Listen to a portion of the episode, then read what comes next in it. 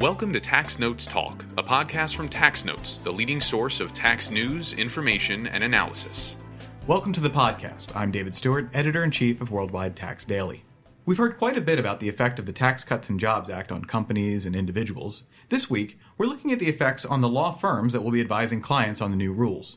Tax Notes Today reporter Zoe Sagalow has reached out to a number of firms to find out what they're doing in response to the law. She's here to tell us what she heard back. Zoe, welcome to the podcast. Thanks, Dave. So, in general, how are firms reacting? Well, 19 law firms responded to my informal survey. Generally, the firms are already seeing signs that the new tax law will spur more demand for their services that could lead to increased hiring of tax lawyers. And all the firms mentioned some anticipated growth from the new tax law, or at least an effect on their practices. Can we expect that there will be some hiring involved in this growth? I think so. 16 firms answered my question about hiring, and 11 firms out of the 16 told me they either have hired or will hire more tax attorneys this year. Mostly, though, the firms expected to need one to five additional tax attorneys to handle the increased demand. But one firm, Kirkland and Ellis, said it expects to hire 10 to 15 new tax lawyers in its U.S. offices this year. Are there specific practices that will benefit from the new law? Yes, they mentioned a variety of areas they expect to be growth areas.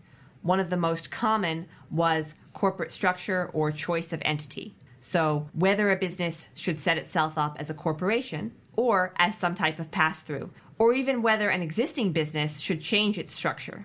This is an important question because of the reduced statutory corporate rate and because of changes to pass through taxation. Another growth area that they commonly mentioned was international taxation. One of the international taxation issues that's come up because of the new law is whether companies should bring back earnings they have in foreign countries. That's given the new lower repatriation rate. And other areas that came up were deductions of state and local taxes, as well as estate and gift taxes. What are the firms saying about the choice of entity and corporate structure? Well, I talked with Saba Ashraf about that. She's the co leader of the tax group at Ballard Spahr. And she said the question of choice of entity applies more broadly than just to new businesses that are forming. She said this question also applies to existing businesses. I talked to her on the phone about it, and here's what she had to say. All those businesses, the owners of those businesses, are reevaluating their structure and wondering if their structure is the right one for them and whether um, they should consider an alternative form of entity given the new tax rates. Because the new tax rate for corporations is so low, especially in light of what it's been historically.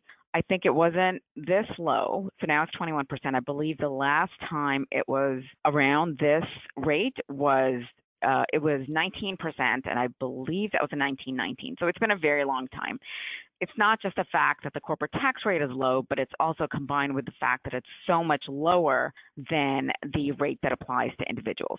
So no matter what the size of the business, whether it's sort of startup-y companies that that you know don't have very many owners or don't have very much revenue or income, or it's very large businesses that are quite profitable, um, and have quite a lot of income and revenues, I think a lot of clients are wondering if their structure makes sense in light of the new tax laws. Ashraf also talked about the confusions about which businesses the so called pass through deduction applies to. The other area where we're getting uh, a lot of questions relate to the 20% qualified business income deduction or the pass through deduction, as a lot of people are calling it. And I think while that deduction is a big benefit, because of the wording of the statute, a lot of people have questions about whether it will apply to them. So the questions relate not only to I'm an employee right now, should I restructure so that I'm no longer an employee?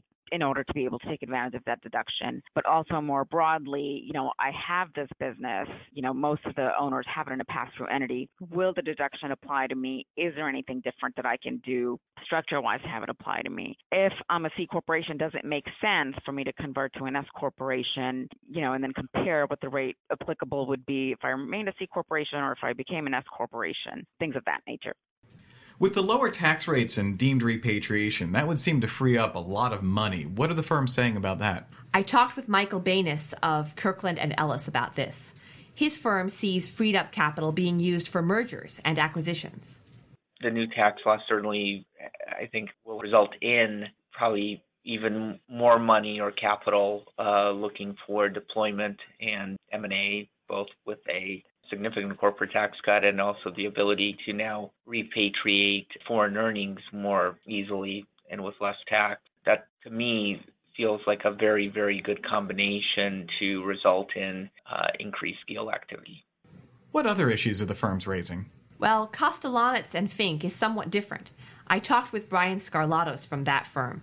Their firm does some tax planning, but it mostly does tax controversy work. So he said they'll see the effect of the new law in a year or two, not until the IRS starts questioning positions that some taxpayers will have taken in how they filed their returns under the new law. Skarlatos talked about how the new law can lead to some risk taking.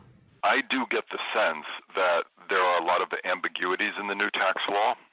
And further, there's a, there's a lack of sort of legislative history or clear congressional intent um, behind some of the provisions. And so it's hard to understand exactly what Congress was getting at um, in some of the gray areas around the new tax law.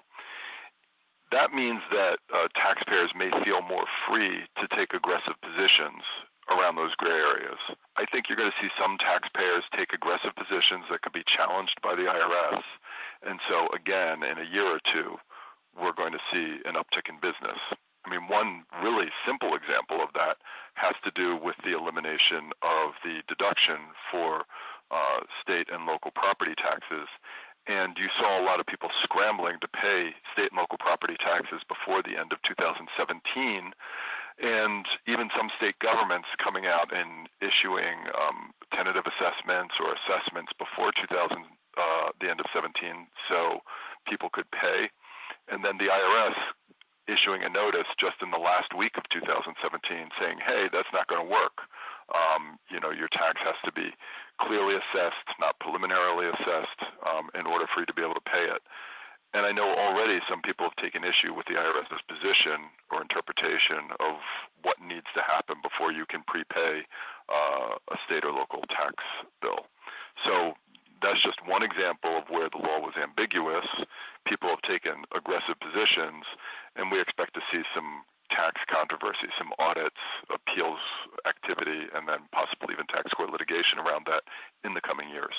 And Skarlatos made a general point that growth areas for the firm can come from areas of the law in which there's ambiguity, in particular, areas that involve large dollar figures. He specifically mentioned ambiguities about repatriation rules and ambiguities about taxation of U.S. controlled foreign corporations. So you, you, mentioned ambiguities in the repatriation rules. What other areas are causing uncertainty that you're hearing about?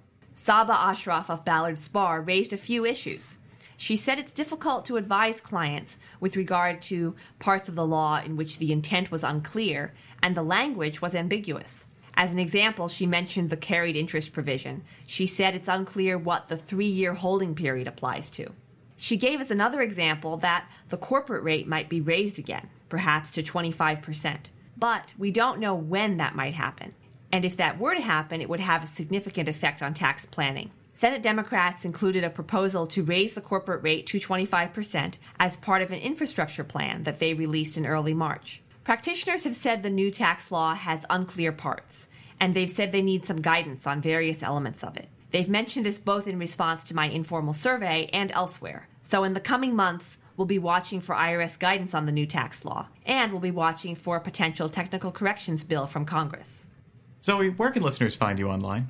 You can find me on Twitter at the Saga of Zoe. That's Z O E at the end. Thank you for being here. And now, coming attractions. This is a new feature of the podcast where we highlight one of the Tax Notes magazines to give you a preview of what's coming in the next edition. This week's featured magazine is State Tax Notes, the leading source of state and local tax analysis and commentary. We're joined by State Tax Notes editor in chief, Jan Rausch Zender. Jan, what can listeners look forward to reading in the next edition?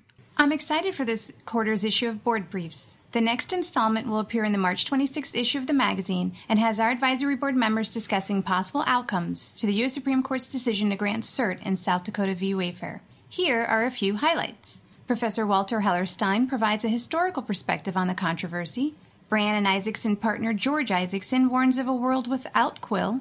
McDermott Will and Emery partner Arthur Rosen issues a plea to the Supreme Court and Horwood Marcus and Berk partner Marilyn Wethekam cautions to be careful of what you wish for. The article provides an enlightening yet entertaining look at the thoughts and perspectives of leading professionals in the field, and I'm excited to share them with our readers. That sounds great. Listeners can look forward to reading that in the March 26th edition of State Tax Notes.